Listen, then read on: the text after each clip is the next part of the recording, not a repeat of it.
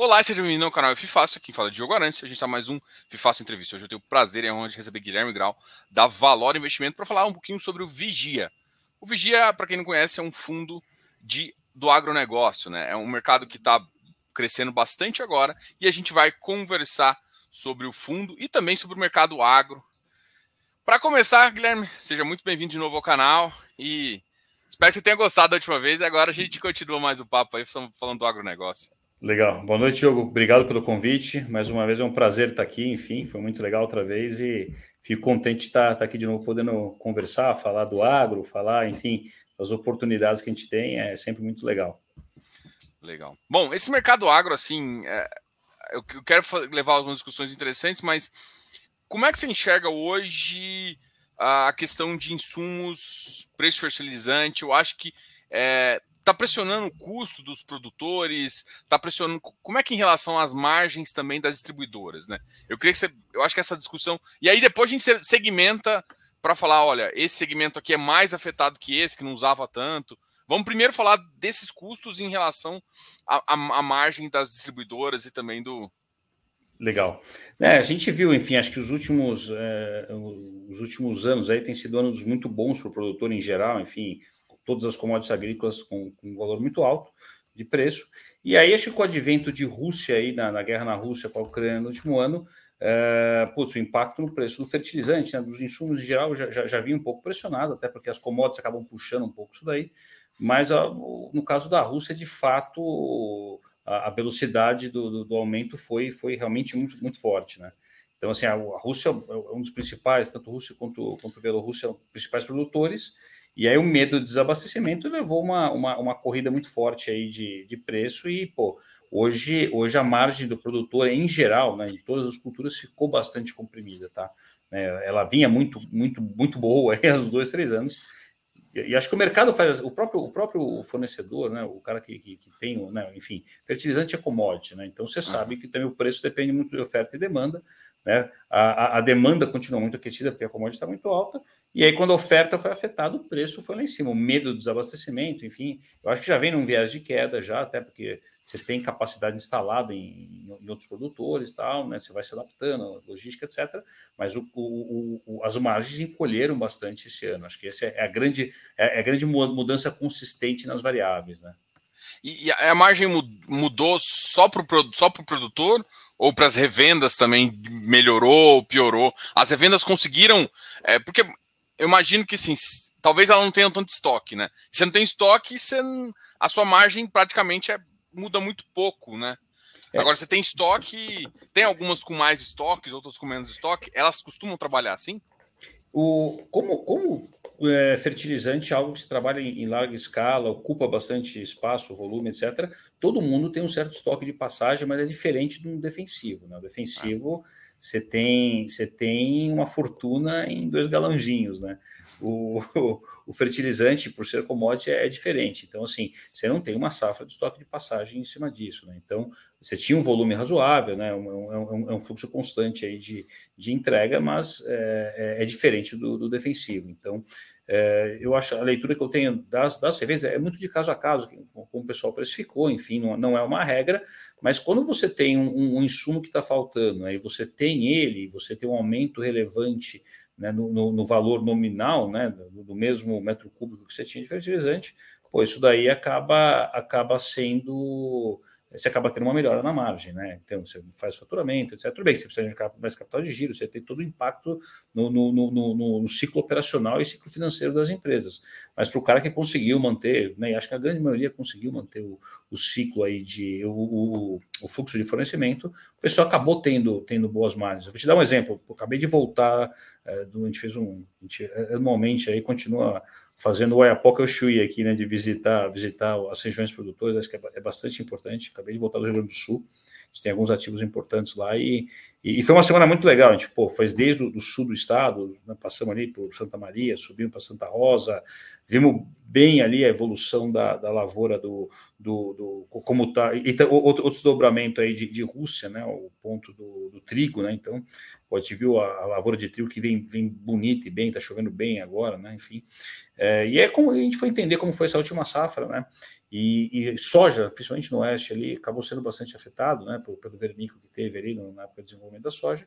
E quando você vê o balanço da, das cooperativas, né, em geral, né, enfim, né, é, cada caso é um caso também, mas, mas assim, os caras em regiões que foram afetadas até em 40% de quebra, no caso da soja, os caras mantendo bom faturamento, boas margens, é, por quê? Porque o insumo, né, o, o, volume de venda de insumo, e, e, a, e, a, cooperativa acaba tendo uma dinâmica muito parecida com a revenda, né, é, ela acabou compensando nesse sentido, além das outras culturas, enfim, milho, agora, agora o trigo vem bem e tal, é, arroz em algumas regiões, mas o, o, uma quebra foi compensada pelo aspecto da, pelo aspecto da, da, venda do insumo, que mostra de fato que, que para o cara, para o intermediário que trabalhou bem isso daí, né, o, se antecipando, tendo fluxo de fornecimento e, e, precificando de maneira adequada, o cara conseguiu manter um resultado, mesmo no ano muito desafiador em termos climáticos para a região. Tá?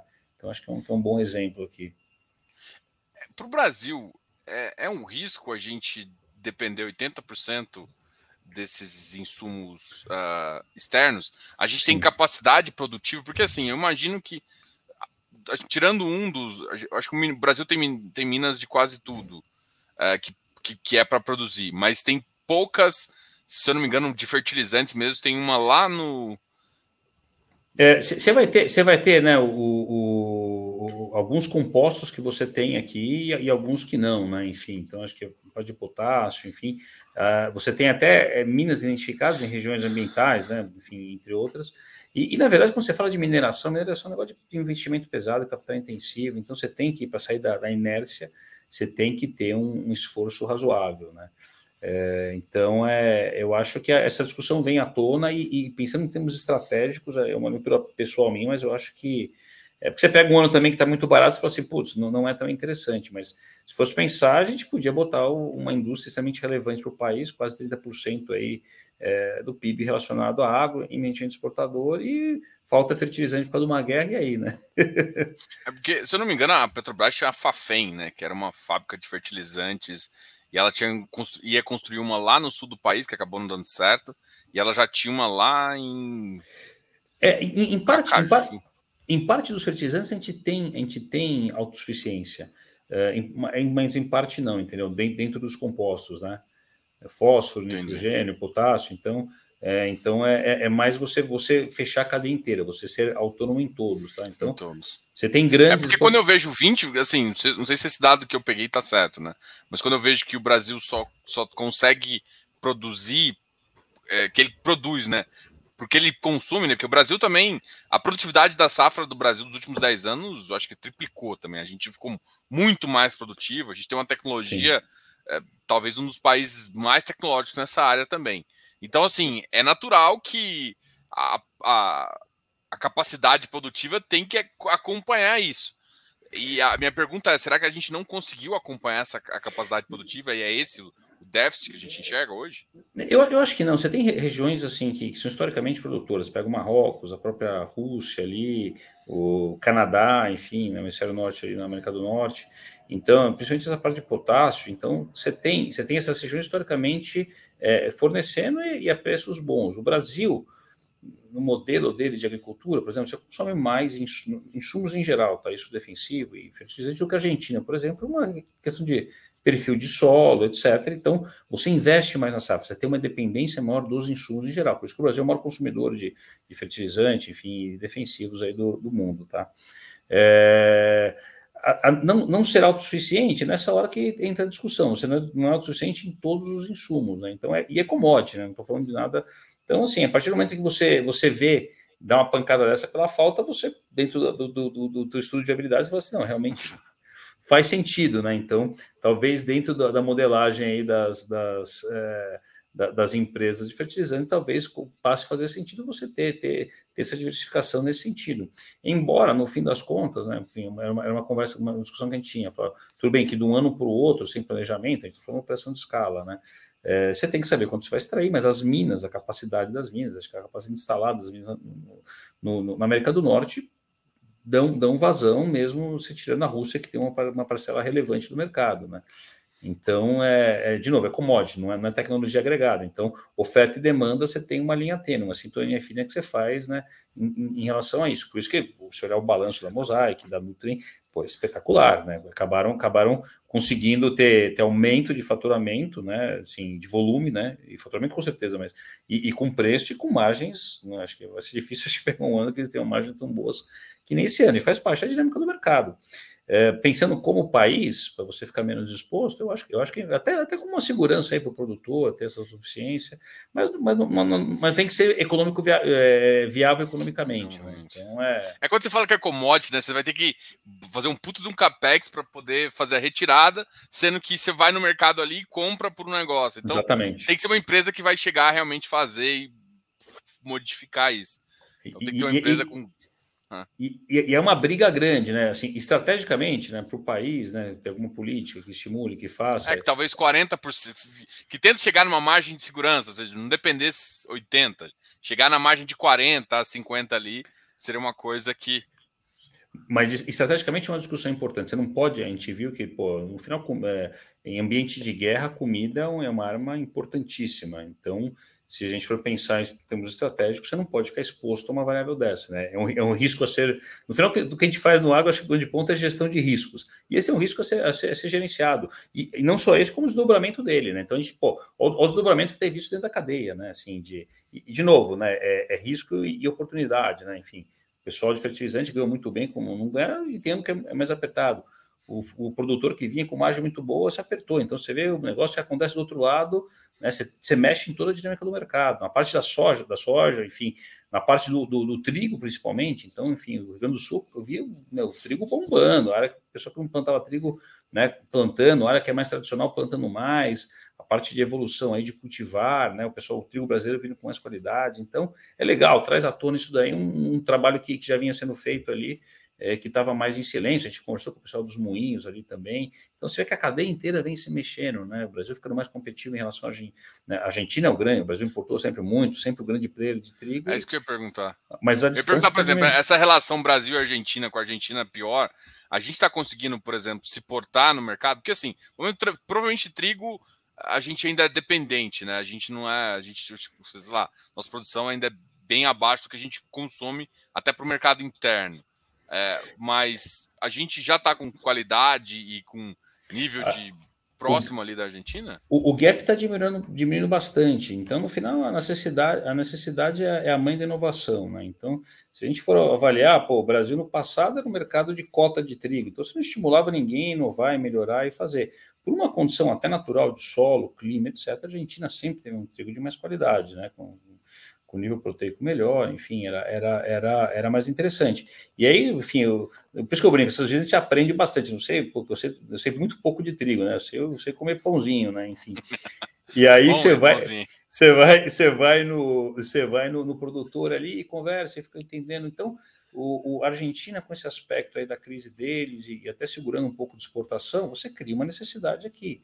E aí o produtor, né, você vê o pessoal no Rio Grande do Sul investindo em, em, em, em, trazer novos cultivares e melhorar a qualidade do trigo, exatamente por ver uma oportunidade. Então, a necessidade tem motivado o pessoal a, a, a, a melhorar essa qualidade e, e, aumentar a relevância do produtor brasileiro dentro do mercado de trigo, né? a qualidade, a quantidade. E um ano como esse, que o preço vai lá em cima, aí que você estimula o cara a fazer cada vez mais isso, né? Você tem a discussão ali, que o pessoal está vendo a viabilidade, você usar outro tipo de trigo ali para fazer o etanol, por exemplo, o Rio Grande do Sul importa muito etanol. Então você vai verticalizando, você vai vendo a viabilidade, então isso, isso é interessante, você vê uma evolução técnica, né?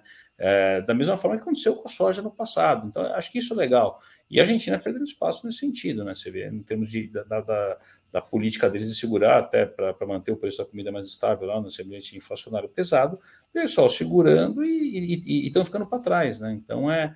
E aí o cara não pode exportar, o cara também investe menos na lavoura. Então é, você tem o, o, ciclo, o ciclo inverso, né? Você tem o ciclo virtuoso, muitas vezes aqui, o vicioso lá nesse sentido. Você acaba tendo desdobramento em relação a isso.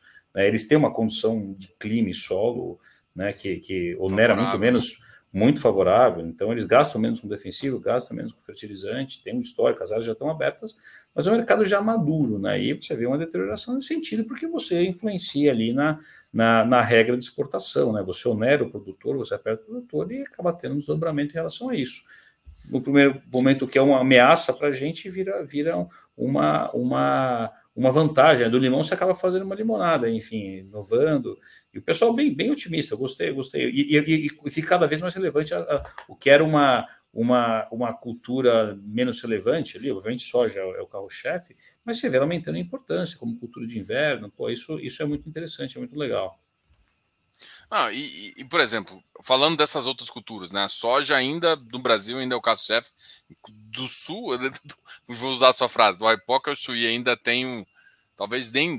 Talvez só em, em Pará, eu acho que não se planta tanto, mas até o norte de. de, de mas, mas, e, e, não planta. Pará, e, talvez sim. E não planta tanto para o aspecto ambiental ali, o pessoal, de, o pessoal ter, ter as licenças ambientais e fazer, porque pô, agora com a, com a logística ali por cima, você está na boca do gol ali, né? Enfim, para sair para né, ir subindo ali com a saída ali para o Mitituba, enfim, a, o canal hídrico ali, enfim. Então é, é a, co a, coisa indo bem. Então a soja, a soja continua sendo carro-chefe, vai continuar, enfim e, e, vai muito bem. E é o grãozinho mágico, né? Acho que o, o fato de ela ter aplicabilidade em N coisas é, é bastante interessante. Mas assim, se a gente for olhar outras, pô, o milho, que por exemplo, você pega no Mato Grosso, é. o milho sempre teve. Era usado de safrinha, sempre foi de safrinha, nunca foi, nunca foi também carro-chefe, sempre foi usado safrinha e aí usava para pulverizar e dar para animal. É, você buscava, você criou até, pô, indústria do etanol de milho, até porque você tinha milho muito barato e viabilizava, então você vai buscando leva, leva enfim, os, os, as, as, a BRF montou planta ali em, em, em Sorriso, Sorriso não, foi em, em Lucas, e, e, vai fazendo para aproveitar isso daí, enfim. E aí você vê que o preço do milho, o Brasil exportando milho para caramba, e, e, e, cada vez mais importante, é a verticalização. Então, você vê que a indústria vem acompanhando, a coisa vai, vai acontecendo, né? Então, é, o milho, milho, milho vem bem, a, putz, a safra, a safrinha de milho Mato Grosso, fantástica, bem, bem pesada. Acho que a gente vinha com preço muito alto localmente também, pela quebra no Paraná ano passado. Acho que vem com uma safrinha boa agora também. Né? E aí também tira um pouco da pressão da cadeia de proteína. Né? Então a gente, a gente analisa a cadeia como um todo, não é nem só o produtor. Né? A gente vê o cara do o produtor, né? o produtor, a, a cooperativa, o distribuidor que está muito focado em soja, mas a gente vê também, a gente tem aqui na carteira pô, alguns caras de, de, da cadeia do, do, do da proteína, né? Então, o cara que tem porco, frango, então o custo do milho é importantíssimo para esse cara, né? A proteína está ah. alta, mas o custo aumentou, China importando, como está, como não está. Então, essa dinâmica é contínua, né? De, de, subir, descer, enfim, a demanda de China define muito isso, e o preço do, do insumo aqui também é bastante relevante. Então, é, é, o pessoal passou por um ano. Algumas culturas, não sei se hoje a cultura de, pícios, de, pícios, né, de, de peixes ainda tão, tá tão relevante, mas o que eu já escutei em algumas uh, que, que, que, é um dos, que é uma das culturas mais difíceis para principalmente por conta que sofre muito com essa questão, principalmente do milho e, e que acaba que o, sofre mais porque a revenda às vezes como não tem uma força exportadora tão grande pro o Brasil em si, sei se isso é verdade, assim. É, você pegou num, num ponto que, que, me é, que me é muito, muito caro aqui, que eu gosto pra caramba, que é de peixe, eu gosto de pescar. e, a, e aí eu, eu, sempre brinco que esse, esse conceito, até o meu, meu trabalho de graduação na, na Exalc foi sobre esse tema, exatamente no modelo de, de, de estimular a piscicultura, porque assim, no fim das contas, a piscicultura ela tem algumas variantes a mais de complexidade, por exemplo, uma cadeia de integrado de, de frango e de, de aves, tá? Ela é muito parecida em, em conceito, né? Então você vai verticalizar, você faz a ração, você engorda e você tem toda uma indústria que, que, que, que funciona em função disso. E a gente tem cases de sucesso aqui, posso olhar o Paraná, Santa Catarina com os integrados, todo esse modelo aí, enfim, com BRF, né, no passado Sadia, Perdigão, as cooperativas, né, que fazem muito bem isso, que não é exatamente a mesma dinâmica do, do, da parte do boi, tá? Então a proteína do boi, ela, ela foge um pouco dessa dinâmica, tá? Talvez os Estados Unidos seja mais parecido aí com, com, com, a parte de confinamento, etc. Mas aqui no Brasil ainda a parte de boi estou um pouquinho. No peixe, né? Você analisando nesse aspecto, é muito semelhante. Você podia verticalizar, crio ração, engordo o peixe, né? E aí eu, eu, eu, eu faço todo, né? Vejo, ou vendo ele in natura, ou ele, ele tá, e, e sigo essa dinâmica. Pequeno produtor produzindo, o cara faz os tanques, então é, você tem adaptações em termos de perfil de infraestrutura que você vai fazer o custo disso. O que, que muda nesse sentido, tá? É, eu acho que ela está um passo atrás ainda, né? Como ela veio depois, né? E, o peixe tem uma, uma cultura muito do extrativismo ainda, né? Então você tem um pouco da mudança cultural. Você tem aumentado muito o consumo de peixe, né? Feito em, em cativeiro, né? Em, detrimento aí do, do, da extração, vamos dizer assim, né? Dos rios, dos mares, tá? Você tem um modelo hoje, né? De, de, de, de pesca é, que vem, os estoques né, dos mares vão colapsando, então você não tem como, como pensar em, em, em não estimular esse modelo da, da, da, da criação né, em cativeiro de peixe. É, e aí, dentro dessa curva, você vai ter o que o pessoal tem muito hoje no frango. Você faz seleção genética, você vai melhorando né, o aproveitamento de carcaça, a engorda vis-a-vis o que você coloca de ração. Então, isso vem numa evolução. Você vê, tem empresas já que, que detêm muita tecnologia só dessa parte de genética. Estou fazendo, o cara vai vender para o cara fazer engorda de tilápia, enfim, e outras espécies aí que vem acontecendo. O que acontece ainda é que você vem numa transição. Então, diferente, por exemplo, de uma ave do, e, do, e do porco, você ainda tem esse mercado extrativista que concorre com você. E se ele não tiver tanto controle, você fica economicamente nessa variável de competitividade importante. Tem o aspecto cultural do brasileiro consumir menos peixe que outras culturas compara com o japonês, enfim, outras uhum. culturas consomem mais peixe do que o Brasil. Então, o Brasil ainda, ainda isso não, não é tão, tão né? E, e, e, em geral também o peixe acabava sendo caro em relação a outras proteínas no Brasil, até por não ter uma indústria tão bem estabelecida. Então, você, hoje eu acho que tinha uma reportagem falando do, do, da queda de consumo de peixe na, na pandemia. Aí você fala assim, pô, mas é, uma, é um alimento mais saudável, você tem toda uma, uma, uma, tendência que vinha de aumento, mas é uma questão de custo, né? Então o custo ficou caro, aumentou, o pessoal deixa de consumir. Né, um frango, que tem um, uma disponibilidade aí maior. É. Uma dúvida, uma dúvida que você tá, a gente tá falando de peixe e tal, e aí você citou melhoramento genético, tecnologia para gerar isso.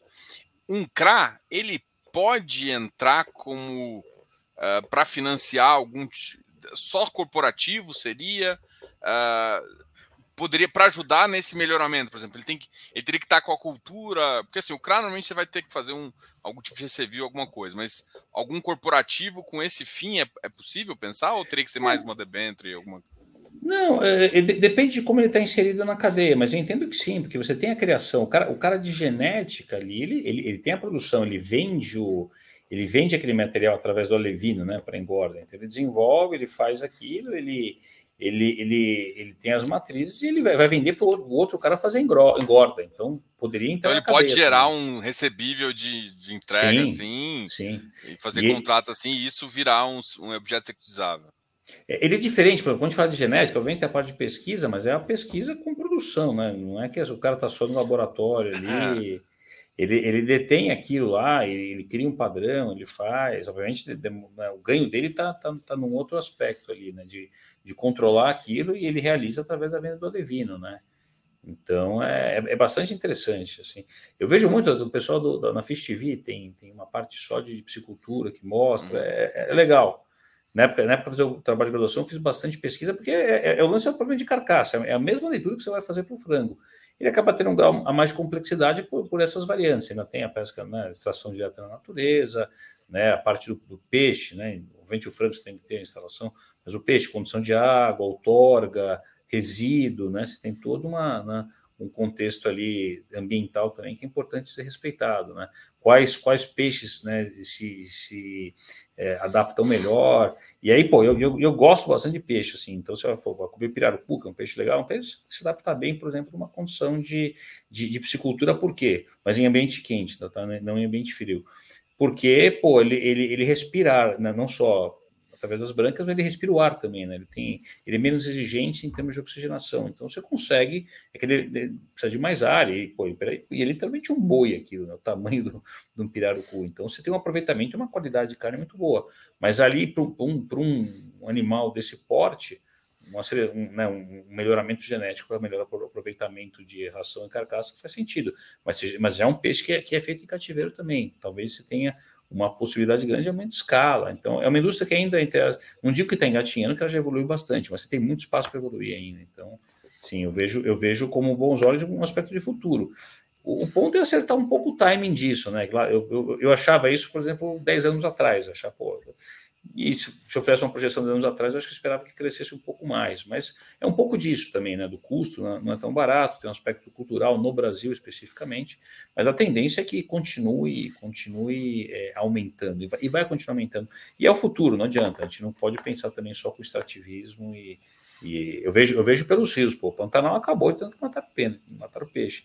Então, eu vejo com bons olhos. O peixe vivo no rio ele te vende serviço, turismo, uma atividade importante até para preservação o peixe em cativeiro ele, ele, é, comida, ele é muito né? interessante. É comida e, pô, você vê os projetos de, que tem no Mato Grosso ali, quanto mais você verticalizar, mais interessante é. Você estimular esse tipo de política, você aumenta o ganho do produtor. É legal. A verticalização é uma tendência, né? Quando, a gente vê né, outras cooperativas, outra, outras, outras indústrias que verticalizaram, pô, você aumenta até o EBITDA, você aumenta a tua margem, tá na margem de contribuição. Então é importante essa leitura das cadeias, não só a cadeia pré, né, da porteira para fora fornecendo para o produtor, né? gente não é pegar toda a soja que a gente tem aqui e mandar tudo para a China.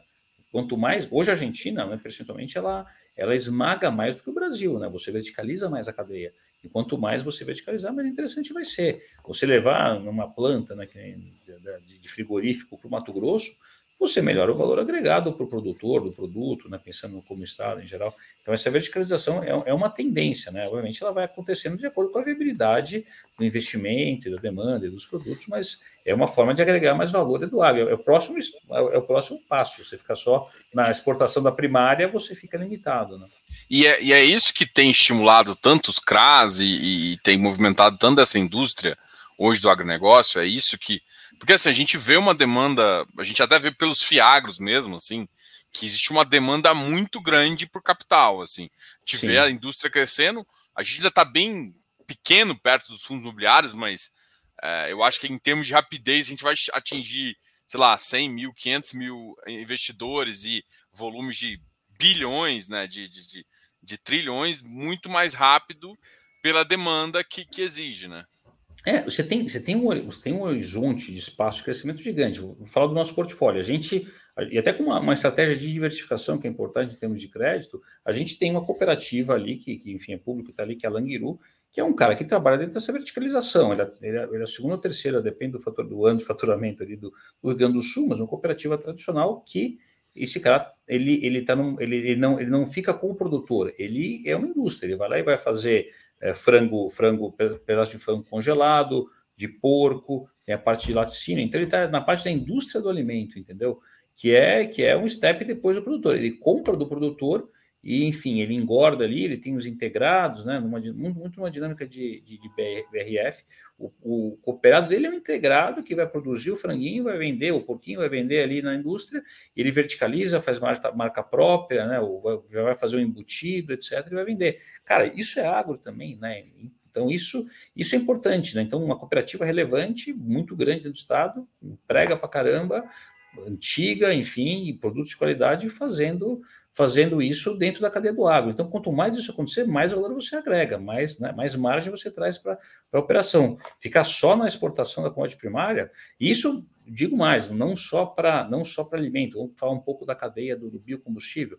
A mesma coisa, pode você vê a, a, a esmagamento de soja para fazer, para fazer é, né, o, o biodiesel, né? Isso é importante, a gente, uma dinâmica da cana, acho que pô, a, a, indústria mais sofisticada, a primeira que acessou em termos financeiros, que acessou o mercado uhum. de capitais, enfim, foram as usinas, né, com, com, boa governança, etc. Então você você vai verticalizando e vai, e vai trazendo essa, essas derivadas para dentro, que é importante, é mais valor agregado, e, e, a gente busca isso dentro do portfólio, do que a gente entende que é relevante, é importante, obviamente escolhendo os bons nomes, né? Então, ter, ter empresas de, de biocombustível, né, ter empresas de indústria de alimentos, ter o cara também que, que, que financia e distribui para o produtor, que hoje é, é, é, a principal engrenagem, mas você criar essas outras engrenagens é importante. E acho que o portfólio do, do, dos, dos, fundos, a gente busca busca refletir isso, né? diversificar né? dentro disso, porque entende que, que, que, que tem bons, bons riscos nesse sentido. Né? E o pessoal vem expandindo. Então, assim, tem demanda para CRA, a gente tem feito CRA, funciona, funciona bem, tem que entender a dinâmica, mas é uma indústria que já está estabelecida, que a gente não estamos entrando em greenfield aqui no sentido de, de, de, de venture já, capital. Já, já tem faturamento, não, não tem. Não, a terceira, é a segunda, ou ter, depende do ano, a segunda ou terceira cooperativa do Estado, assim, é, é, são caras grandes e relevantes. Você vai em loco, você vê, é um espetáculo. E no oeste do Paraná, a mesma coisa, tem caras grandes fazendo isso. Outros caras ali em Santa Catarina, a gente tem visto muito nesse sentido. Madeira também, por exemplo, a indústria de madeira, com o do dólar, né, as madeira de reflorestamento, que, que faz que faz porta e batente para a indústria da construção civil, pô, é outro segmento pujante, crescendo, que dando bem para caramba. Então, você, o, o, eu brinco lá que a gente via muito do A a Z, é um pouco isso, cara. Você vê do produtor, tem que entender e ver se faz sentido ou não faz. Acho que cada uma tem sua, sua dinâmica. É importante entender isso dentro do dentro desse ambiente de, de risco-retorno e, e, histórico e, e o quão competitivos são esses caras né, aqui e lá fora. E nessa questão de risco-retorno, assim, você falou um setor que, um, uma palavra que a gente, por exemplo, para quem analisa crédito é muito importante, que é a governança, né? A governança é uma, é sempre um, um receio uh, ah, para quem está para emprestando dinheiro, né? Que você tem que saber se o cara a capacidade de geração de pagamento não está só na, no fluxo dele passado e futuro, está também na, em como ele se organiza para até passar os dados para você ter clareza e auditoria dos números, né? Como é que está essa, essa melhoria de governança? Como é que hoje está essa questão? Tanto na, as corporativas eu acho que foram as primeiras a, a, a, melhorar essa questão de governança, mas e revendas e, e o produtor, né? O produtor ou, ou é, outras empresas que vão acessar também esse mercado? Eu, eu acho que vem, vem melhorando, pô. Se olha em perspectiva, você vê que vem, vem evoluindo bastante. É, e tem um pouco, não é nem só a governança, acho que pô, não dá para falar que um produtor que, que tem o tamanho que os caras têm, tem a margem que os caras têm, que o cara não tem governança. Ele tem a governança, muitas vezes ela não é visível né, é, para um cara de, de, mercado financeiro que, que só sabe ver balanço, entendeu? Então, obviamente, não adianta, né, você, você, não, você, não, você não pode ser bom, você tem que parecer bom também, entendeu? Então, acho que é, é, é muito mais. Você tem um gap hoje que, pô, a gente a gente faz gestão aqui do, do fundo, né, no, não no nosso Fiagro, mas no outro fundo, que a gente faz crédito produtor com balanço cantado. Esse cara não tem um balanço auditado. A gente já vem. É? é. E aí a gente, a gente já vê, né? E pô, na Cargill fazia muito isso também, a gente dava muito dinheiro para pro, pro, os produtores, faz, é, é, inerente à atividade, e a gente avaliava o risco desses caras com balanço. É muito, lembra muito o mercado de middle market, mas assim, você conta numa mão quem sabe fazer esse tipo de análise no mercado. Tem bancos que sabem, não são todos os bancos que sabem. Você tem um filão muito importante do produtor né, de grãos, etc. O pessoal se adapta e vai atrás. E tem o outro lado também. Eu acho que quando o produtor também começa a olhar e ver que o cara que já fez esse investimento em, em ter um balanço auditado e ter esse número, ele toma o dinheiro mais barato, né? ele acessa outros bolsos e isso acaba sendo interessante. Quando a gente fala um pouco de risco-retorno, eu comparo muito, a gente vê um pouco a parte do segmento sucrocoleiro, que foi o primeiro a investir em governança lá atrás, porque precisava de recursos para investir, é, esses caras, na média, eles têm juros mais baratos, embora eles sejam, acho que, mais complexos, né? Assim, comparando com grãos, o sucrocoleiro ele é mais complexo, ele é mais difícil em termos de risco de crédito. Não estou falando que ele é ruim, ele é, ele é, muito importante, muito bom, mas ele é mais complexo. Mas na média ele toma dinheiro mais barato. Vai explicar isso, né? Por quê? Porque ele é mais visível, é mais fácil você mensurar, porque ele é mais visível, né? Porque investiu em governança lá atrás, antes dos outros, ele, ele é mais fácil você mensurar risco. Você mensura o risco, você barateia ele. Então, simples assim, você tem mais oferta, né, oferta e demanda. Então, é uma tendência, vem acontecendo, porque é natural que isso aconteça, e isso é bom para o mercado, né? Vai tomar mais recurso, tomando mais, vai, ele vai se tornar mais barato, e, e como né, é, é, um ciclo virtuoso, já está acontecendo. Eu, eu acho que esse processo aí, né, pós-pandemia, enfim, da, boom aí de, de commodity agrícola que teve durante a pandemia, ele acelerou esse processo, ele já vinha acontecendo. Né, então o pessoal passou a tomar mais crédito privado e para a gente é uma grande oportunidade. E a gente está vendo, né, enfim, o pessoal que toma, gosta, vê que a segunda operação já né, vai barateando, etc. É uma nova fonte, você negocia melhor com os bancos e vai investir em governança, porque é natural, isso tem que acontecer, o cara se torna mais visível e, e, e vai tomar mais dinheiro mais barato, e vai ser mais eficiente, é um ciclo virtuoso mesmo. E a gente vai emprestar mais dinheiro, né, mais gente vai querer entrar, e a indústria vai ficar cada vez maior. Não? São as engrenagens que não, não é uma só, elas têm que se conversar e acontecer, enfim, e vem acontecendo. Legal. Eu tenho duas análises que eu queria que você pensa, falasse a sua visão é o seguinte. Primeiro que é competição entre os doadores, né? não entre os tomadores. Por exemplo, à medida que todo mundo percebe que consegue capital, é, vai todo mundo para esse, esse profissionalismo, vou dizer assim, não que não tenha, mas é, o profissionalismo no sentido de tampar do jeito que o mercado de capitais quer. Não é nem porque eles não são profissionais, é sim porque o mercado de capitais quer algumas coisas que talvez eles ainda não estão fornecendo. Beleza. Aumentando a competição, na minha visão, e aí eu, é isso que eu queria chegar, é o seguinte: eu acredito que, por exemplo, hoje a gente pega algumas taxas que daqui a 3, 4 anos a gente vai conseguir mais. Então, assim, é um mercado onde eh, eu tenho uma. Talvez. Como eu estou entrando agora, comecei a olhar a operação, acho que tem um ano e meio. Então, eu ainda estou muito cru, eu tenho certeza disso. Mas é, o nível de, de conhecimento ainda vai melhorando. Mas à medida que você vai tendo mais confiança, a taxa também vai caindo. Então, você tem um, uma questão assim: como é que você enxerga essa competição? E aí eu já entro com outro, uma outra pergunta. Primeiro, essa competição, você acha que vai realmente baixar essa taxa? Quanto de spread ainda tem? Eu não sei se você pode falar, porque senão o produtor que está vendo essa daqui lá já vai começar a negociar melhor. Mas, e uma outra pergunta é pré-pagamento, né? Porque eu imagino que, assim, daqui a dois anos, quando a taxa tiver, é, quando as taxas caírem um pouquinho de mercado, esse cara vai conseguir um spread na frente muito mais interessante e vai ficar uma onda de pré-pagamento. A gente viu isso em fundo imobiliário. O cara emprestou muito alto, o mercado, assim, antes era de 200 mil, passou um milhão de pessoas. O número de fundos triplicou, quadruplicou, tanto é que a gente está com mais de 400 fundos imobiliários, mais acesso ao crédito, as taxas caíram e pré-pagamento atrás de pré-pagamento. Então, esses dois itens eu queria ver o que, que você pensa em relação a isso, essas duas coisas. Primeiro, a competição, né? gerando taxas menores futuras, e a segunda essa questão do pré-pagamento. Até pensando, suas taxas agora estão em 5, 6, será que daqui a dois anos alguém vai pré-pagar e, e, e a métrica não vai ser um pouco diferente?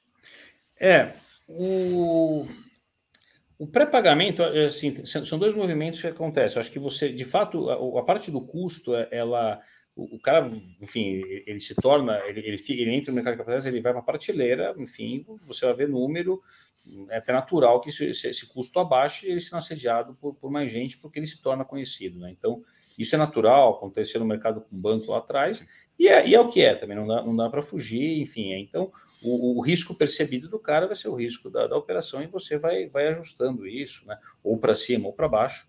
Né? Então, é, é, é, é, natural e é positivo, acho também. O pessoal acessando, eles vão vendo que se torna conhecido e baixa, baixa, baixa a taxa. Essa, essa, é a primeira dinâmica. A segunda é a expansão do mercado. O mercado do, do no mercado de ele é muito pequeno. Então, você está no, no, no, você tá na expansão. Né? Então, ao mesmo tempo que o cara pode ter, né, conseguir dinheiro mais barato, você também tem esse dinheiro competindo com, com novos, novos entrantes também. Né? Então, o, o, o, aplicador ele vai buscar também o melhor, o gestor do fundo ele vai buscar o melhor risco retorno para ele, né? Então, pô, o cara que já fez uma operação, você tem essa oportunidade de fazer isso daí, fazer o mesmo, a mesma operação com o cara que você já fez, né? Que é uma facilidade, já conhece bem o risco, ou fazer com outro cara e atrás, né? Sair para caçar um novo cliente ali, etc. Então a gente está numa fase muito boa que, pô, tá fácil pegar fruta madura em galho baixo, né? Boas frutas maduras com bom risco retorno, tá? E é importante ser seletivo exatamente para criar um bom histórico, né? Então, pô, você dormir tranquilo, fazer essas operações. É, eu, eu, eu, a parte do pré-pagamento, especificamente no nosso caso, a gente pegar o duration na carteira, é um duration, putz, vai na média, Curto, é. três anos. Então, eu, eu não vejo um problema nesse sentido. Uh, pô, mercado de banco, a gente né, já pegou momento autista, isso que é, isso que é bom de estar de, de tá velho de mercado, de, de, de passado por algumas crises a gente já pegou tanto para cima quanto para baixo, né, Cláudia? Você, já não teve isso, né? Para resguardar um pouco, você bota um pênalti fio. O cara quer pagar? Perfeito. Mas você tem um pênalti fio e o cara paga, né? Para sair da operação, porque pô, você também está comprometendo uma operação de longo prazo com o cara, né? Você tem, tem os dois lados. Então, é, combinado não sai caro e a dinâmica de mercado, muito parecido com como era feito com os bancos, tá? Então, você tem essas ferramentas também, tem, tem, tem que mudar muito o cenário é, e, e putz, via de regra, a gente tem, tem, focado muito em operação com CDI, né? Enfim, então o cara captura a queda também da taxa lá para frente, né? Então, o, o, e é a tendência, acho que a partir do ano que vem a gente vai começar a ver de fato essa, esse CDI crescer, né? crescer, cair, e aí pô, o custo da operação também cai para o cara, ele, ele, ele, navega um pouco essa, essa, essa onda nesse sentido, tá? Então, assim, eu, eu, ainda, como tem muito espaço para expansão, ainda não vejo ter, ter uma onda tão forte como foi no imobiliário, entendeu? Mas eu, é um palpite meu, porque. Ah, mas, ainda... mas faz sentido, realmente a duration é um pouco menor. Então, quando normalmente, é, por exemplo, a gente está pegando agora, então, é, para ficar realmente baixo o suficiente para o pênalti não machucar o cara, tem que ser, tem que esperar uns dois, três anos. Aí tá no final da operação, pô, ele vai estar tá mais precisando de captação, ele vai querer fazer isso. Talvez ele até faz um bem bolado, né? Eu preciso mais dinheiro. Aí, talvez aconteça mais esse sentido, mas aí afeta muito menos o, e, e, e como está em expansão o mercado, não só em, em, usar uma fonte nova, mas também expansão de tamanho, e isso vai continuar no mínimo pelos próximos 10 anos. Então você tem, está tá competindo, assim, o dinheiro mais caro que você não tem, no fim das contas, entendeu? E aí eles estão bebendo dessas novas fontes. Né? A, gente, a gente tem visto, né? então as fontes tradicionais de funding andando linearmente e todo e, e, e, e, a demanda adicional que não é pequena, tem sido grande, sendo é, é, é, suprida pelo mercado de capitais e, crédito privado em geral, mas o mercado de capitais como grande novo entrante. Né? Os bancos já estavam, tem aumentado a relevância deles também, mas o mercado de capitais é, é a grande novidade, eu acho. Né? E, e por isso que eu fico animado para caramba. Falei, Pô, tem um momento meio único assim, de, de criar algo novo, cara. E isso é legal. E, e, é por isso que eu brinco assim, a gente não pode errar, ter a bala de prata, no sentido de é um momento único, então se a gente acertar, e, e, e acertar não é fazer nenhuma mirabolância, reinventar a roda, é fazer o feijão com arroz bem feito, né? Crédito disciplinado, bem precificado, com os caras certos, com a visão de longo prazo, que a gente vai criar um, um, um negócio perene aqui, tá? A gente tem uma oportunidade nova e, e de novo, nas, nas premissas de trás, ambiente macroeconômico interessante, os próximos mínimos 10 anos, mercado já brasileiro muito competitivo nesse sentido, saber fazer as escolhas certas e, e, e, e trazer esses, esses, relacionamentos para dentro do mercado de capitais. É isso. Então, não, não, não, não, vamos, não vamos reinventar a roda, vamos fazer o feijão com arroz bem feito, que a gente tem uma boa oportunidade. E aí, em cima disso, a gente busca, busca refletir muito disso, né, que a gente entende que é bom, que faz sentido, diversificando dentro do portfólio. Então, comentei, pô, grãos, adoramos, que a gente mais gosta, colocando, não estamos só em grão, vamos, vamos pegar, né? A gente vem, vem buscando essa diversificação geográfica, de nomes, né, de tickets, né, de indústrias, né? Então é biocombustível, tem proteína já, grão continua sendo o principal, né? Estamos vendo coisa para fazer sucrocoleiro, acho que o mercado dando essa, essa, essa mexida, a gente vê vê, né, vê algumas ameaças no horizonte, enfim, mas também pode trazer oportunidade de bons nomes. Usina, usina boa ganha dinheiro quando o mercado está bom e quando o mercado está ruim, entendeu? Quando o mercado está muito bom, está tudo muito bom, às vezes você não tem preço para fazer, então você acaba não fazendo. Não é que o mercado está ruim, é que você não tem. O risco retorno às vezes não faz sentido. Talvez quando o mercado mexa, você tenha boas oportunidades com bons nomes. A matriz energética brasileira depende muito de usina e, e é muito importante. O Brasil é o maior produtor de açúcar do mundo e, e, e vai continuar sendo. Então, isso é, isso é, isso é importante, né? Então é, é saber fazer essas leituras para se posicionar. Então, por que a gente não tinha tanta usina na carteira? Era por isso, risco retorno. Né? O momento era ótimo para a indústria. Agora, talvez no futuro não seja tão bom. Pô, faz sentido a gente aumentar? Sim, talvez a gente tenha bons nomes que a gente não tinha preço, possa, possa vir a ter. Preço. Então, é, é, é, a cabeça do gestor é um pouco disso também, de identificar essas, essas oportunidades. Mas, de novo, sem fugir da, das variáveis. As variáveis continuam sendo as mesmas. Ambiente de ambiente de produtor, né? O ambiente está mais hostil do que estava no passado. Continua bom? Continua bom. Olhar 10 anos para trás, a vida era, era bem mais difícil. Vocês pensam em também usar alguns produtores aqueles que já são, vamos dizer assim, o produtor é, ele é um, como se fosse um mono, só que ele é tão pulverizado. Ele tem fazendas no norte, no sul. A gente tem alguns produtores aí que são eles sim são diversificados. Esses caras fazem sentido para vocês? Esses caras são acessíveis? Putz, a gente gosta de produtor, tanto que a gente tem, né? A gente faz a gestão desse FDIC, tá vendo produtor na veia todo dia. Todo dia eu vejo, vejo há 10 anos e, e continuo vendo aqui na Valora. A gente continua, continua vendo isso. É, o, o, grande ponto do produtor, e tem muito muito, muito Fiagro fazendo, eu não acho ruim. É, é que o nosso ponto é que, assim, como, como estratégia nesse primeiro momento de maior diversificação, você financiar quem financia o produtor, por exemplo, estou dizendo para um distribuidor que tem 10 mil clientes, né? E, e, a gente botou à prova o modelo. Pô, teve cooperativa que teve quebra de 40% e passou ilesa. Por quê? Porque está pulverizado, que tem outras fontes, são outras culturas. Então, você ter essa diversificação, é, ele te dá uma perenidade. Então, você tem a oportunidade, né? É uma questão de escolha, né? Pô, qual que eu escolho nesse primeiro momento? Eu nesse. Talvez no segundo momento faça, faça sentido, entendeu? E, e mesmo, eventualmente, num cara só, o cara tem uma região que tem muito pouco, pouca quebra por. É... Histórica, né? Histórica. Pega Mato Grosso, sei lá, região de Sapezal. Mato Grosso tem N sub-regiões Pô, você olha o histórico de quebra do cara, quando tem, nunca tem, quando tem é mínimo, entendeu?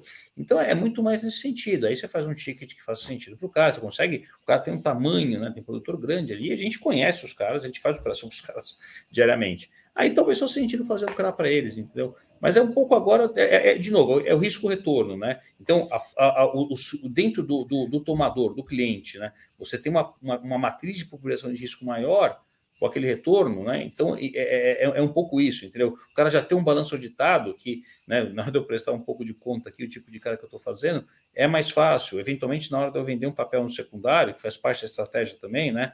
Eventualmente, para fazer novas operações ou para pulverizar mais, eu tenho mais facilidade em vender esse papel, porque eu tenho que mostrar. O produtor pode ser muito bom, mas putz, é, eu, eu gosto, eu compro, eu, eu carrego o risco dele. Mas para eu vender para um terceiro que não entende isso, é um pouco mais difícil. Então, dentro da estratégia de um fundo listado, esse tipo de dinâmica é importante, também tem que ser pensado, entendeu? Então, por isso, talvez a gente, nesse momento, não esteja fazendo. Mas não, não, não que eu acho ruim, não acho ruim. Eu acho que pouca gente entende disso, isso é um diferencial, você consegue precificar isso bem. A gente entende disso, é que a gente entende que dentro desse primeiro momento faz mais sentido eu buscar mais risco-retornos, onde na matriz de risco esse é um ponto relevante. Mas eu não, eu não descarto no futuro a gente fazer, com um fundo maior, enfim, em outro momento que, que enfim, é, é, avaliando. Mas a gente tá, não é que a gente está com o vídeo no trilho, a gente está no trilho, através de, através de outros produtos uhum. fazendo. Então, em algum momento que a gente julgue que, que tem um bom risco-retorno, que faz sentido trazer isso para dentro dos Fiagos, perfeito, vamos, vamos fazer. Ainda não é, tá? Legal. O FDIC, por exemplo, vocês falaram que já também faz uma gestão de um FDIC. É, faz sentido você colocar estruturas de FDIC dentro desse fundo? Vocês já pensaram em fazer isso para já entrar com pulverizado? Ou, mesmo com uma cota sênior desse FDIC, num, num FDIC que vocês já conhecem assim, para fazer uma locação mais rápido, ou mesmo para é, é, deixar um é, risco. A gente vê outros caras fazendo isso. Assim, hoje a gente não faz por quê? Como a gente estrutura também as operações de CRA, e está nesse boom do pessoal tomar o CRA, então a gente consegue trazer mais, mais margem para dentro do Fiagro, eu estruturando o papel, né? Então, do ponto de vista de risco e de, de retorno, porque além, do, além da taxa que eu estou precificando, né? Então, assim, duas coisas, identifico o risco que eu gosto, perfeito. Faça um produto sob medida do jeito que né, entendo que faz sentido, né? Pra, em termos de, de crédito, para mim, para eu dormir tranquilo aqui. É, e eu trago todo o fio de estruturação para dentro da operação. Então, Hoje, para competir com esse modelo, no caso de um FDIC, eu vejo oportunidade, a gente avalia FDIC aqui, a gente tem outros fundos na, na Valora é, que, que investem em FDICs e alguns do agro até, né? Enfim, toda vez que tem agro, eu, eu palpito aqui, né? Sendo eu, eu, eu investidor ou não, né? Às vezes é outro fundo que está que, que tá outro portfólio que vai comprar não só agro, mas enfim, se tem agro, a gente, a gente dá palpite. É, então a gente está vendo, até, até bom para fazer benchmark, ver estratégias, né? Aprender coisa nova, enfim, ou ver coisa que não dá certo também, aprender com os erros dos outros, que é mais barato, né? Então é, é, faz parte. É triste, mas faz parte. E a gente vê, e a gente vê toda semana. E, enfim, do mesmo jeito que tem muita coisa boa, né? E aí, pô, aí você também copia, né? Claro, é, é, tá ali, né? Tá ali, vamos copiar um então, pouquinho. Vamos, vamos, vamos ensinar, mas vamos aprender também, né? Enfim, mas o. Mas assim, é, hoje esse modelinho do CRA sob medida e trazendo esse FII para dentro, pô, como risco retorno também, de novo, pô, por isso que a gente está tá pagando o que está pagando de, de rendimento. Não, eu, vou, eu, é, eu, eu fiz essa pergunta justamente para entrar nisso. Hoje, agora, você anunciou o rendimento, né? 0,17 centavos. E aí, a sua carteira média hoje tem CDI mais 6,2, a patrimonial. Carteira média patrimonial. E a carteira média hoje sua está entregando só em 2022 CDI mais 9,27. Então o segredo é com esses FIIs. Exatamente. Assim, é, é, disciplina, assim, isso é importante, tá? Então, pô, desde o começo, e, e aí, né, eu, eu fico pô, bastante feliz que pô, passou um ano aí do, do IPO, né, fizemos, fizemos follow-on ali no primeiro semestre. Então, assim, o expertise né, do, da gestão do fundo listado, né? Então, pô, é, é, um mantra até, né? Pô, tem que alocar rápido, tem que alocar rápido, né? vamos fazer papel proprietário que a gente, né, a gente dorme tranquilo, consegue um bom risco retorno dentro da nossa estratégia e traz esse yield para dentro.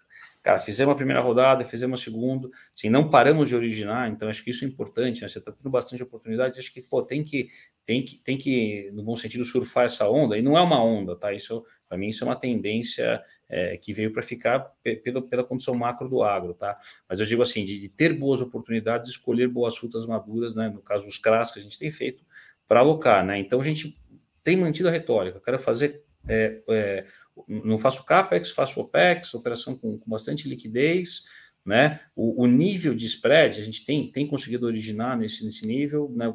Agora estamos diversificando mais em nomes e, e, e, subsegmentos do agro, tá? Mas mantendo uma boa, uma boa precificação, né? Às vezes você tem bons nomes, mas você vai ter que precificar muito lá embaixo. Eu até posso melhorar colocando um FII, um FII melhor, tá? Um FII de estruturação. Mas isso, pô, no mercado secundário, se quiser vender esse papel, posso ter alguma dificuldade, eu vou carregar para baixo, né? Carregar para baixo essa rentabilidade. Então, a gente tem mantido muito foco no nível de rentabilidade que eu quero na carteira, tá? Então, essa disciplina é importante. Então, eu estou conseguindo fazer isso, estou conseguindo diversificar e originar nesse sentido. E, pô, esse, esse fim de estruturação é é, o, é o plus a mais, entendeu? Né, ele, a gente tem, tem, tem sido interessante. Vai lá para frente, eu acho, né?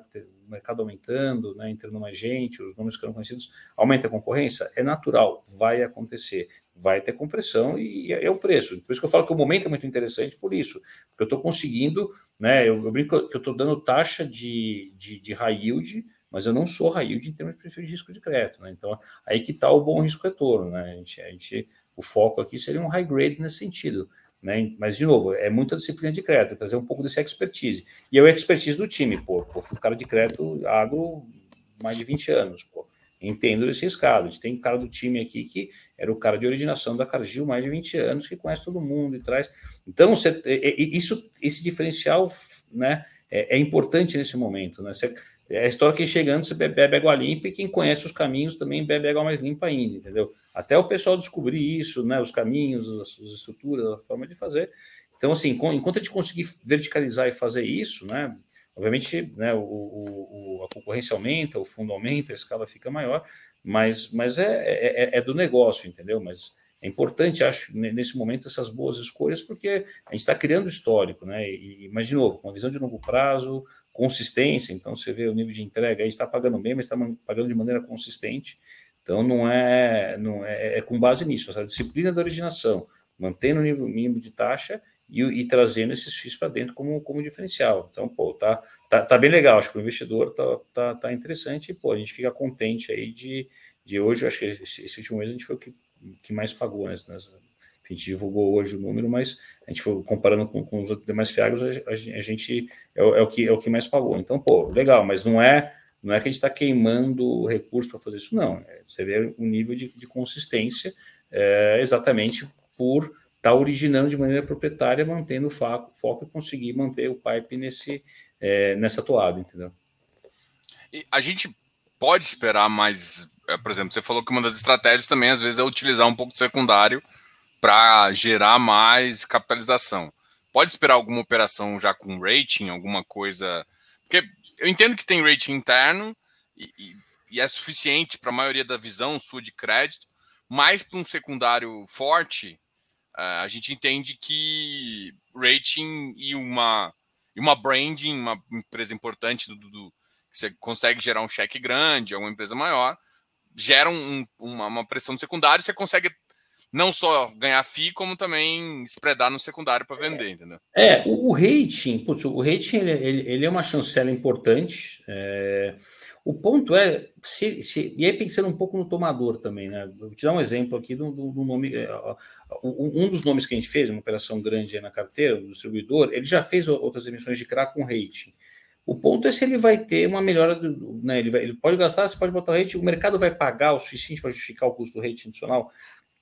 Às vezes não. Então foi a conclusão que a gente chegou na época. A gente orçou o rating, a gente falou, pô, vamos com rating ou vamos sem rating? Falei, pô, para pagar esse nível de taxa, não justifica fazer, entendeu? É, para o secundário. Ah, e aí, muitas vezes, com a estrutura da garantia que você coloca, né, aí trazendo puto, um off-taker bom, que você tem uma relação boa, se amarra bem a operação, é, você consegue um secundário bom. A gente, a gente viu isso em algumas operações, entendeu? É, é, Vocês já testaram bastante secundário? A gente já fez algumas operações, assim, faz parte. É quando você está crescendo a carteira, né? Logo depois do IPO, é, é, um pouco mais difícil, porque você tem que alocar, você, e você tem que alocar rápido, mas a gente já vendeu assim, parte, né, como estratégia de diversificação também, né? A gente não quer. É importante diversificar, é importante pulverizar cada vez mais a carteira. Né? E, e, se, se, olhar a composição do, do portfólio, né, mesmo ele crescendo nominalmente, é, ele, ele, vem, ele vem pulverizando, tá? Tanto nominalmente quanto principalmente percentualmente. Então, o, o, faz parte dessa dinâmica, tá? Então, o, né, e aí vira oportunidade, e, e, vai chegar um momento também que você vai falar, pô, eu trouxe uma operação nova, uh, pô, não estou tendo captação, não vou fazer uma outra captação, pô, vou, vou, aumentar a pulverização, vou vender alguns riscos que acho que estão um pouco mais concentrados, como estratégia de diversificação. Faço uma receita adicional e crio espaço para fazer uma nova operação. Faz parte da dinâmica também, não só não só por liquidação das operações, que também, né, como está no começo aqui, enfim, a gente né, tem, tem há três anos, a gente ainda não está na fase de amortizar muito a carteira. Daqui a pouco entra nessa fase também. Então, a, a própria amortização ela gera uma necessidade de originar novas operações. Mas o, o, a diversificação, a pulverização, essa é uma ferramenta importante para fazer isso e tornar o portfólio mais, mais saudável nesse sentido, tá? De, de pulverização. Legal. Ah, tem. Do, ah, vou deixar essa pergunta aqui do, do Jean, Gianluca. É o seguinte: boa noite. É, poderia indicar no relatório das operações, é, o percentual das operações que são únicas, sênior subordinadas, assim como a saúde dos fluxos das subordinadas? Tá. É, eu, eu, eu tenho, a gente é tem. Eu não estou com o número certinho, mas assim, majoritariamente assim, das operações que a gente fez, até porque elas são tickets menores, elas são cota única, tá? Não, não era uma incêndio nem subordinada. A gente tem, se não me engano, de Rodóio, a gente tem uma parte de. foi um, um, cara que a gente estruturou. Eh, a gente tem uma parte de sub, né? Que está que, que tá na carteira uhum. ali. É, e a Sênior, basicamente, o mercado acabou. Foi uma operação grande, 100 milhões que a gente fez. Foi, a Sênior foi mais ao mercado e a gente, a gente carregou a sub dela, tá?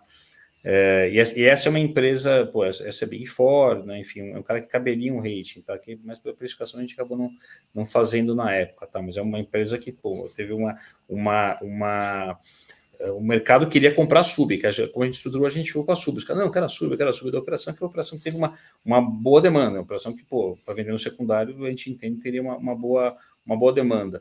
Então, hoje, a gente tem alguma coisa de Cotribac, é sênior, que foi uma operação que a Cargill estruturou e a gente comprou no secundário, uma das poucas operações que a gente comprou no secundário, né, dentro, da, uh, dentro da, da, do portfólio, tá? A gente comprou exatamente por, por, gostar muito, ter uma relação muito próxima com a Cargill, uh, por ser um perfil de papel parecido com o que a gente tem feito, e, e era uma boa oportunidade ali de preço para comprar, e num momento bom também para a gente alocar rápido na época. Então, foi, foi algo interessante, tá? Então, Uh, e lá a gente está na a gente está na sênior, tá? A, a Cargill carregou a sub. Não sei se, se faz sentido para vocês agora, mas eu acho que, por exemplo, uh, tem um education que a gente até a gente discute isso aqui, a gente está falando de operações, você, você conhece bastante. Falasse um pouco do, do, da, da, visão de risco, não, não só como um embleminha, assim, mais da visão do ponto de vista de crédito. Né? Tem, é muito famoso, ficou muito famoso em alguns fundos de crédito, FIIs de crédito, quer fazer tipo um relatório de risco de crédito ah, trimestralmente, semestralmente. É algo que vocês pensariam fazer? Assim, ele ajuda, esse tipo de relatório ajuda um pouco em educacional, assim, e, e trazer uma visão mais do que até uma, uma assim, tem plano, plano de fundamentos é importante também, uma coisa que ia ser legal até para ajudar nessa, nessa visão, porque às vezes na, nessa visão de crédito você quer mostrar as operações, não dá para você colocar todos os dados que você tem do CRI. Então a planilha de fundamentos também é, legal, a, gente, assim. é, a gente tem, assim, para mim, o, o, a minha bússola do dia a dia é crédito. Acho que até, até nas minhas relações familiares, assim, é tudo, tudo que eu faço, é, é, mas é um pouco o, o, hábito faz o monge, né? Enfim, trabalhei em crédito a, a minha vida inteira. Então, até a minha forma de pensar em tudo na vida, ela, ela, ela é relacionada a isso. Pô, a, o, pô, a, a Valor é uma casa especializada em crédito privado, pô a gente tem comitê quase que diariamente aqui. Então, tudo que a gente faz aqui é, é, é comitê de crédito. Pô, eu tenho, pô, fui, fui o principal cara de crédito para Brasil e América Latina da, da, da Cargill por um bom tempo. Então, a gente tinha, até com uma informação, uma, uma, uma informação estratégica, a gente fazia o que a gente chamava de peer análise, é uma análise setorial dos nomes né, tudo né, comparando todos os indicadores, e cada, cada, cada, cada indústria, por exemplo, usina é uma coisa, é, soja é outra. Então, eu tinha um mapa, vamos dizer assim, mapeado os, os, nomes do portfólio e os principais nomes do mercado como benchmark para todas as indústrias. Era para algodão, era para era para grãos, era para os frigoríficos, era para usina. E aqui a gente não deixa de fazer isso. Pô. A gente tem um time de crédito dedicado para isso. É um, é um ex-colega de, de, de City, inclusive a pessoa que, que me indicou aqui aqui, aqui para Valor, é um cara altamente gabaritado e a gente compartilha essa cultura de crédito aqui. Então, a, a, a linguagem corrente, vamos dizer aqui, no tudo que a gente faz é crédito, né? Então, é, é, isso é bastante importante. A diferença hoje é que, pô, no área de geração de negócio, você usa isso como uma ferramenta estratégica para originar né, é, de maneira bastante positiva bons ativos a um preço que você entende que, que, que é bom, entendeu? Então, quando a gente né, discute, e, e, não só os nomes individualmente, mas a indústria como um todo, então, pô, estamos corrido no trilho com, com esse aspecto do fertilizante, isso é um ponto importantíssimo. Então, por exemplo, falando em termos macro, o que, que a gente discute aqui? O que a gente está projetando para a próxima safra? Pô, uma quebra de safra por clima é muito mais nervoso. Então, quais são as regiões que a gente tem mais risco? Porque a margem do produtor está mais apertada e isso tem um desdobramento dentro da cadeia como um todo. Estamos olhando, açúcar e álcool, né? A gente comentou, pô, é, o cara, os caras estão. Acaba, acaba a guerra amanhã, enfim, né? A Rússia né, pede arrego aí e tal, não quer mais brigar, despenca o preço do combustível qual que é o desdobramento dentro de açúcar e álcool aqui, enfim, com, com a Selic do jeito que está, etc. Então, todas essas variáveis, você estabelece cenários e você acompanha, né? E, e muitas vezes a estratégia de alocação do portfólio, é, ela é reflexo disso. É que, assim, isso, isso, isso tem um nível de complexidade grande e, e, e tem um aspecto estratégico também importante, claro. né? Então, mas isso, isso é, é, é um pouco a, a, a decoração da sala aqui, vamos dizer assim. Então, literalmente, porque você. Aqui não dá para ver que é questão de reunião, mas a gente tem um quadro ali que a gente está notando dos indicadores acompanhando e tal. Eu até brincava, a gente chamava de cockpit isso lá na, na Cargill, e eu, eu trouxe um pouco isso para cá, que era, pô, você está olhando ali, que eu tinha um chefe que era piloto, e aí é, foi mais para fazer um, um, puxar um claro, pouco o saco, brincando com ele, foi, pô, fazer um negócio que você entende bem aqui. Mas era um painel de instrumentos que eu estava vendo todos os indicadores da indústria. Então, pô, acendeu a luz vermelha aqui, pô, o que, que é, o que, que não é e você vai trabalhando isso daí. Então, essas estratégias por indústria é reflexo dessa dinâmica e essa disciplina, crédito é disciplina. Então, assim, hoje, toda terça-feira, oito e meia da manhã, é o comitê de crédito né, do, do, do, certo tipo de fundo. Sexta-feira é o comitê de crédito do agro. Eu participo dos dois comitês porque às vezes eles discutem agro com o papel que eles estão comprando. Então, e eu estou participando para ouvir no trilho, discussão macroeconômica, como que a gente está vendo o mercado, né? Pô, ah, cenário político que influencia, que não influencia, a guerra na Rússia, é o tempo inteiro discutindo esse tipo de coisa, né? Enfim, então, todas essas variáveis, pô, eu brinco que eu tenho dois hobbies e acabo usando os dois bastante aqui no trabalho. Uma é pescaria, são três, na verdade: é pescaria, futebol e, e, história. Então, pô, só futebol que eu não tenho aplicado, porque o resto aqui, a parte, a parte de, de, de pô, conhecer chuva para ficar de pescar, ou que a gente falou hoje da piscicultura, etc acaba, vira e mexe, acaba entrando na pauta. Também. E a parte de história e história de guerra que eu gosto bastante, pô, a Rússia todo dia, pô, é ou, é ou é trigo, ou é soja, ou é combustível, ou é fertilizante, pô, tá no dia a dia, uma variável que, que pô, você vê, uh, hoje, hoje virou a, variável mais importante hoje na, na oscilação das commodities, está tá sentindo na pele. Né, seja no custo, seja na receita do produtor. Então você vê a relevância disso. Então acompanhar, olhar, entender, né, imaginar o que vai acontecer e não é que eh, você vai, você vai operar em cima disso, não. Você vendo, como você fala de crédito, crédito privado, você está vendo muito mais, eh, mais a parte da ameaça. É, Exatamente. É. Não é que eu vou, eu vou arbitrar, não, ninguém está arbitrando, aqui é risco de crédito. É. A gente é muito mais hedger, né? A gente está a gente está se tá protegido se, do protegendo que... do que do que atacando nesse sentido. E faz parte. Essa é a dinâmica de renda fixa, essa é a dinâmica de crédito privado. Então, né, pô, vou estar num cara concentrado, numa região que pode ter uma quebra com a margem mais apertada? Não vou, não vou. Nesse cara eu estou fora. Então, isso norteia a nossa, a nossa estratégia e a tomada de decisão é, dos nomes. O, o que eu, uma das coisas que eu estava perguntando assim, não era bem uma pergunta, tipo, a gente. Eu, eu tinha, uns, tinha algumas casas, faz uns relatórios de, de, de crédito. Research mesmo. É, de, de, não é bem research mesmo, é um relatório de risco, assim, para ajudar e tal. Falar, ó, esses, essas operações são parecidas e o risco que a gente enxerga é isso. Entendi. Porque eu acho que ainda o mercado de crédito, aí eu tô falando das pessoas que, que avaliam o crédito ainda tem, tem um grau. Eu acho que a maioria das pessoas que originam e trabalham no, no CRA já estão. Nas... E quem está avaliando aqui, por exemplo, no meu Perfeito. caso, Portfólio, que vai conhecendo, ainda, ainda. Eu ainda tenho. Cara, eu confesso para você que eu converso com você, cada dia eu aprendo mais, e é por isso que eu gosto desses bate-papos assim. Até depois eu vou, vou ser enxerido aí, vou, vou, vou para São Paulo em, em, em outubro.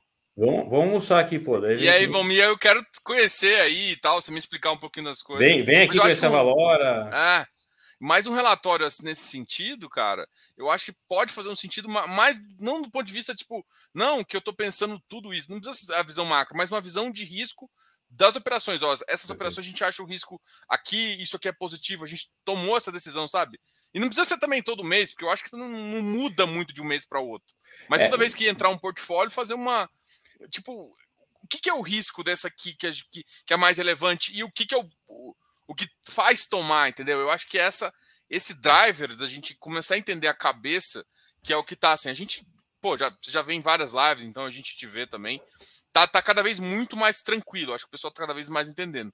Mas um, um relatório de crédito é, semestralmente, é, trimestralmente, hoje, é legal. Talvez até tornar ele um pouco mais didático, mas hoje a gente faz um breve descritivo de cada papel que a gente tem dentro do, Sim, do Thiago, a gente coloca que, bem ou mal, ele acaba sendo um resumo, né? um, até, até pela, pela, limitação do espaço, até para não ser tão prolixo, é que o pessoal também.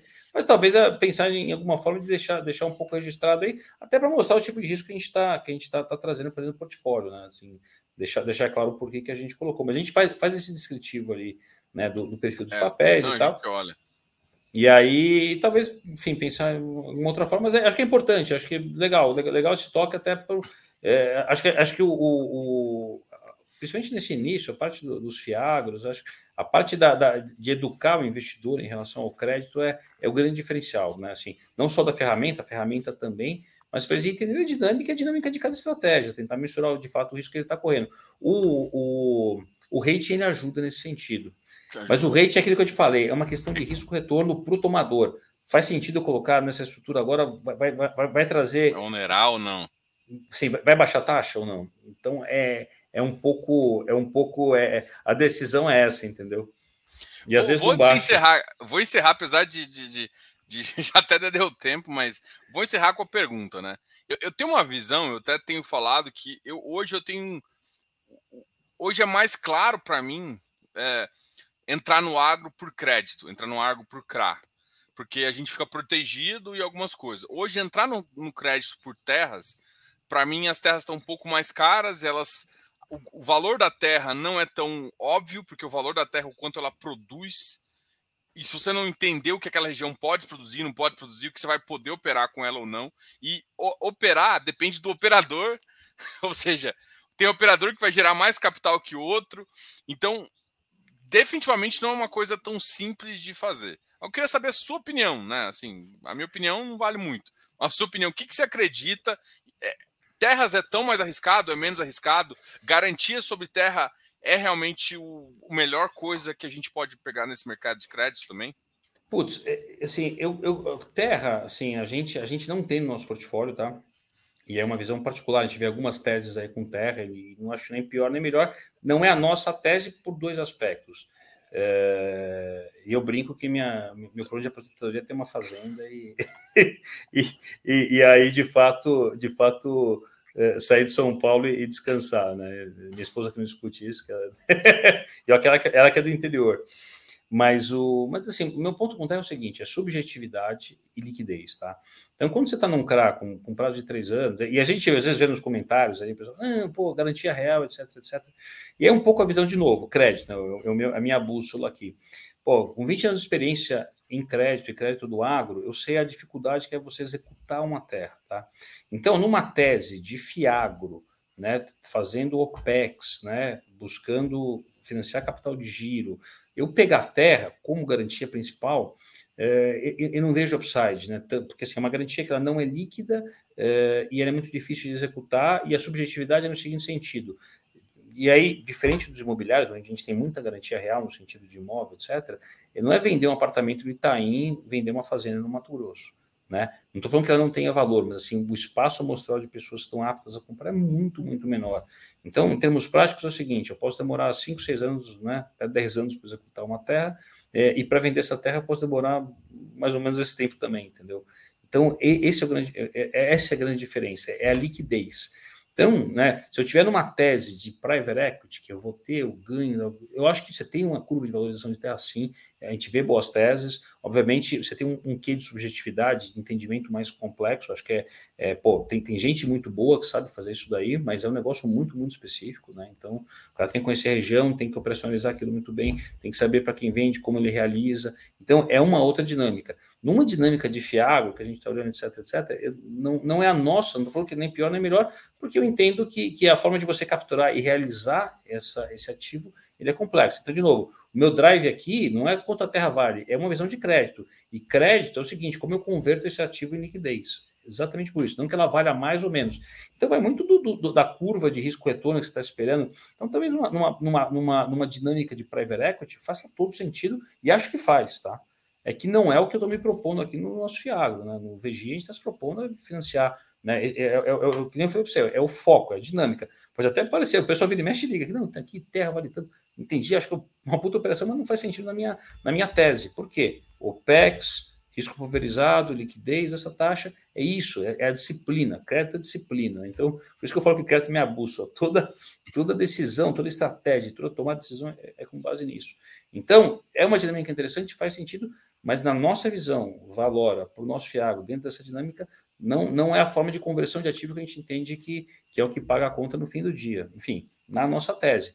Tem outras teses, né? E aí vai um pouco do, do, do, ciclo de conversão de ativo, como você faz, como você não faz. Você tem uma curva de valorização da terra? Sim, você tem. Mas como você vai capturar isso dentro do fundo? Então, precisa ver o veículo que você está usando, qual que, qual que é a dinâmica que você quer usar. Posso pegar a terra como uma garantia secundária na operação? Talvez até pegue, entendeu? Pode fazer sentido. Mas nunca vai ser o meu minha primeira fonte de repagamento da operação. A primeira fonte de repagamento é sempre uma estrutura de, é, de liquidez. Pego a terra para se dar um problema, eu tenho que encher o saco do cara, eu tenho um poder de barganha maior dentro do contexto do, do risco da operação? Sim, aí sim, mas nunca vai ser a minha, minha primeira fonte de repagamento, nunca. Ela é sempre uma fonte secundária ou terciária, entendeu? Exatamente porque a gente tem uma visão de, né, de, de OPEX, né, duration de três, né, três anos, né, três, quatro anos, enfim. É, então, estou mais no curto prazo, quero liquidez, né, girar essa carteira. Então, essa é a dinâmica, CDI, etc. Então, dentro de uma outra dinâmica pode fazer sentido, mas nunca vai ser a primeira fonte de repagamento. Acho que tem valor, não, não, não, não acho que tenha valor. Mas assim, o timing de execução, de, de, e depois que você executa, de você realizar isso é diferente. E, de novo, a gente entende bem essa dinâmica dos fundos imobiliários aqui, a gente faz muito bem isso. É que é, é, é adaptar o Agro produto é à indústria. Mas é uma visão nossa. Eu vejo boas teses, né? Bom, outros fiagos fazendo isso, enfim. Claro. Não acho que é nem melhor nem pior. Não é a nossa tese, entendeu? A gente acha que a gente tem oportunidade nesse outro sentido, enfim. É, é, mais, é mais assim. Talvez com outro produto, em algum outro momento, a gente também está. A gente está sempre com o ouvido no trilho aqui, a gente está sempre olhando, no, né, o, é, entre aspas, criticando no bom sentido, em termos de aprendizado, enfim, de, de, de ver outras dinâmicas. Se, se, se em algum outro momento fizer sentido em uma outra tese, pode ser mas não, não é a nossa tese atual. Né? E, e de novo, e, e aí é, é, difícil me convencer como uma fonte de pagamento primário. A gente não é para Velect, tá? nessa dinâmica. É, então é por isso que a gente não, não, não tem feito. Claro. Guilherme, obrigado aí pela conversa. A gente está aqui, bom, uma hora e dez, excelente papo, passou rapidão aqui. O pessoal, espero ter tirado bastante dúvida. A gente falou bastante do agro aqui, a gente tirou bastante dúvida e, claro, falou muito do produto, do Vigia também pô, parabéns aí e bora conversar. Vou deixar as últimas palavras para a gente encerrar aqui. Não, é mais, é mais agradecer, pô, de novo, obrigado pelo convite, pelo espaço, pô, eu fico, eu fico bastante animado, o tempo, o tempo passa rápido mesmo. É, é, legal, é legal falar de água, é legal falar do, do VG aqui, falar do, do, do, nosso Fiagro. Eu acho que a gente tem um papel importante aí, pô, principalmente esse começo aí para para, no bom sentido, educar né, o pessoal, para o pessoal ficar, ficar mais, mais confiante, mais, mais confortável com, com, com o produto. Então, acho que é, a gente tem um papel, um papel importante nesse sentido e, pô, uh, você abrir o espaço para a gente é sempre, é sempre um prazer e a gente fica bastante agradecido aqui. Bom, pessoal, quero agradecer também vocês que estão vendo aqui. Deixa o like aqui no vídeo, amanhã a gente volta com mais conversas, mais boteco, mais bate-papo aí, pessoal. Até mais. Maravilha. Até a próxima. Tchau, tchau, Guilherme. Obrigado.